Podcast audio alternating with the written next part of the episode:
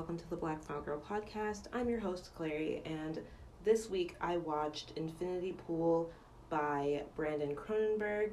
I was supposed to be doing Us by Jordan Peele, but for some reason the audio is just gone. And the same thing happened when I re recorded Nope.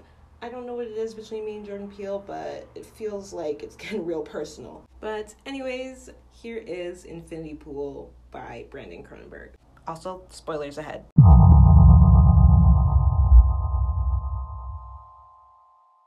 So, Infinity Pool is a 2023 sci fi horror written and directed by Brandon Cronenberg, who is one of my favorite directors. Um, I'm just gonna say sometimes nepotism babies they bang. Sometimes they know what they're doing, okay? And he is a clear example of that. If you've never seen any of his movies, I highly recommend you go and watch Antiviral and Possessor. They're both on Netflix Canada currently. And honestly, when I say that he is three for three for me, I genuinely mean every single movie he makes is so good. They all have very clear Brandon Cronenberg isms all through them, but they're all very different stories, and not one of them has missed for me so far. I cannot wait to see what other weird nightmares he continues to come up with. So, the plot of the movie is as follows James and Em. Foster are this couple. James is a novelist, and they are enjoying an all inclusive beach vacation on the fictional island of Lautoka when a fatal accident exposes the resort's perverse subculture of hedonistic tourism, reckless violence, and surreal horrors just named three things that I definitely want to watch. You know what I mean? We first meet our main couple, Emma and James Foster, while they're at a resort in the fictional country of Latoka. And the couple clearly have a very strained relationship, having stilted conversations over breakfast. Um, the wife, Em, wants to go down to this Chinese restaurant in town, and James makes fun of her for it because he's like, Nobody thinks this is a real town. Like, we know this is a facade. Why would we go eat Chinese in a non Chinese country? Just something along those lines. A little bit later, we see James meet Gabby during a local protest, and she reveals that she is a big fan of his work, and James is extremely shocked because not a lot of people read his first and only novel. Gabby then introduces James to her husband Alban and invites James and Em to dinner at Yang's, which is the exact Chinese restaurant that he did not want to go to, but now that it is Gabby inviting him, he says, Hooray, let's go. During this dinner scene, we find out that James has not written in the past six years. He has a little bit of writer's block, or as he likes to call it, lack of talent. We also find out that Em is the one that's funding his career because she says that he married rich Another important thing that I feel like we learn is the fact that Gabby is an actress. She says that she mainly does commercials and that she mainly works in failing naturally. Her husband Alban is an architect as well. After a lot of awkward couple time at the Chinese restaurant, the group of four decide to go out and go have a little dancey dance. And there's the beginning scene of them out at the club is one of my favorite things as well. The lighting, the color work. Another thing that I just really love about Brandon Cronenberg's work is his use of colors. After the group of four spend the night together clubbing, the next morning they decide to go on a countryside drive, which Em is very against because they aren't supposed to go off resort due to the country's high crime rate. The group go to a beach and they have a countryside picnic, and James decides to go piss girl, right? And while he's peeing, Gabby sneaks up behind him and gives him like the world's most silent, not even a breath was heard. Well, I mean, James was heard, but not even a breath from Gabby was heard as she gave him a silent handy. And this is the exact movie that's going to shake up the the like zero sex scenes in movies crowd. You guys would not survive 15 minutes of this movie. I am i'm not even like against them. I was shook in this movie. I was shook by the things that i had to see. Either way she gives him the handy and they get drunk on the beach. After getting drunk, the group decides, hey, let's drive back to the resort. Everybody is saying they're too drunk to drive except for James. He says, I can drive the car. Absolutely nobody worry about it. So they start driving back to the resort, but everybody falls asleep and the headlights stop working. So James ends up hitting and killing a local. In a very I know what you did last summer type of scene, Gabby is like, No, we're not calling the police because, hello, we are in a, her words, corrupt country at the moment, and you guys would not be able to survive the corrupt police and harsh jails here. So we're gonna head back to the resort, we're gonna sleep it off, and then we'll figure it out from there. The next morning, back at the resort, James is arrested and told that his punishment is death at the hand of the man who he murders oldest son. If the person that you murder does not have an oldest son, then you are killed by government officials, basically. But thankfully, in this case, the man does have an oldest son, and that son is 13 years old. There's just a whole lot of ethical issues happening for the rest of this scene, the rest of this movie, I guess. But thankfully, the country also has a deal because of all the tourism the country has a deal that if you have enough money and you are a tourist, you can then be cloned and have your clone killed instead. You just have to pay an extremely hefty fee. And thank goodness for James, he happened to marry rich, so he is able to pay this fee and he gets cloned. One of the things about the clones is the fact that they all have the memories that you have, including the death and the murder that you just committed. And the cloning scene is definitely one of my standout scenes from the movie. It's quintessential Brandon Cronenberg from the weird sludge to the rapid editing and explosion of color. I love how psychedelic his directing style is, and I love to see the growth between each movie. We then get to witness the cloning and execution, and this process leaves Em extremely disjointed and uncomfortable. But James finds himself extremely enthralled by it all, and he's loving it. Even though this scene, the execution scene itself, was probably for me the hardest scene to watch in the whole movie, which is odd because I feel like it would probably be in a normal horror movie a regular scene, but to see the 13 year old boy repeatedly stabbing James was just the most uncomfortable scene for me personally. But also, this scene with the execution is where I have to commend the casting directors the most because I don't personally know a lot about Alex Skarsgård, but this could be coming from my True Blood era. I think that this man just has this thing about him that just screams freak a leak and that he just has this face that seems like the type of guy that would be like, yeah, this is something I want to see more and more of, you know? Post execution, Em wants to leave quickly. She's like running around the hotel room grabbing all their stuff and she's like, we need to leave, we need to leave. But James, who hid his passport, is now coming through and he's like, I can't find my passport anywhere. Oh my gosh, we're gonna have to stay.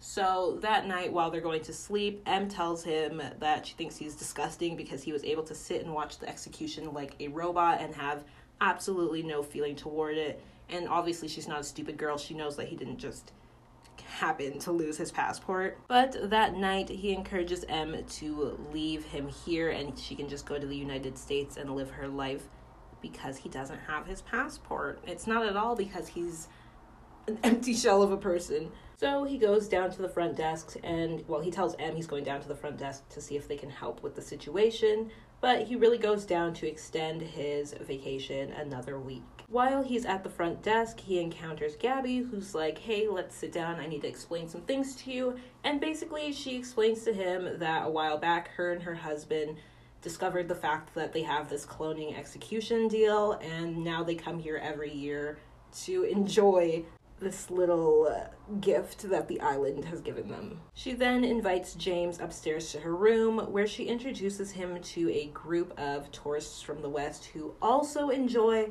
committing crimes and watching their clones die for said crimes.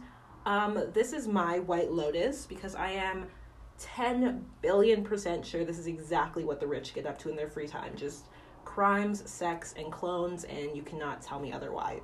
But basically, over the course of a few days, the group invites James to continue going on these like different rampages and just doing a whole lot of mess. One of the very first things they get him to do is to go and attack the resort owner, I believe, who has a house up on the hill. Basically, they just go to like rob him and things go awry, so then they have to go through another execution process.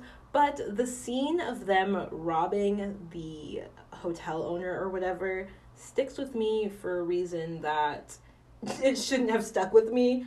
all I gotta say is if you know, you know, and it involves a Ken doll. But the next morning after that execution, Em decides, hey, I'm actually gonna leave. She lets James know that he's a very empty person inside, and that doesn't matter to him because immediately after that, he sits outside, he smokes a cigar, he meets up with Gabby, he does some drugs, he gets invited into a very interesting orgy, and it's most definitely one of the most interesting orgy scenes I've seen in a movie, um, except for maybe Society 1989. But after this, we see James is now a changed man. We see him taunting other residents and just acting unhinged in general.